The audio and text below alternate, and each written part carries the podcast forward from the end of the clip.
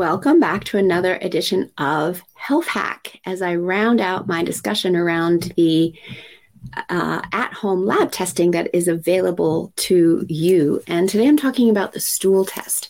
And doesn't sound very fun, I know, but it is an excellent test for testing for H. pylori and parasites, as well as bacteria and uh, yeast overgrowth, as well as digestive function. So, when it comes to uh, H. pylori, people think, oh, that's nothing that we have in North America. But here's the thing we do. In fact, 14% of the North American population has H. pylori. We can get it when we travel to third world countries, but we can also get it in our own contaminated water, even within North America, among many other ways of contracting it. Now, it's really important to diagnose H. pylori and deal with it. It is an awful microbe that gets into our stomach and embeds itself in our stomach lining. It stops our stomach from being able to produce, produce um, HCl, hydrochloric acid, which means we're not breaking down our food well. We're not getting nutrients from the meals that we're eating. And the longer it stays in our stomach, the more likely it will lead us to end up having an ulcer. In fact, 90% of all people with ulcers have had untreated H. pylori.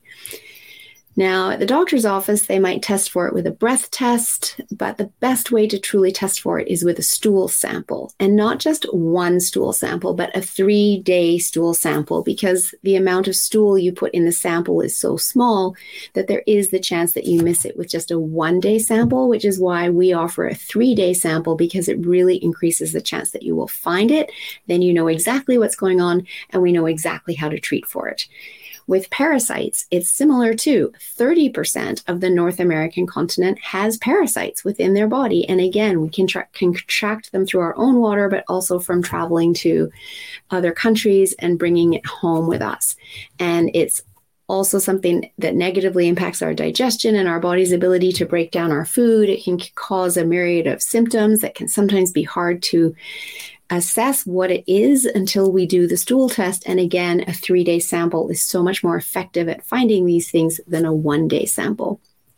As I said, this lab test will also show bacterial overgrowth as well as candida overgrowth, and it will also show digestive function. So when our digestive system isn't functioning well because, you know, we're not producing stomach acid, and that's not only caused by H. pylori, but that can be caused simply by high stress, poor sleep we start to see what's going on in the digestive system. Food takes too long to pass through, and that causes all sorts of things constipation, diarrhea, just uh, you not having the nutrients that your body needs to thrive.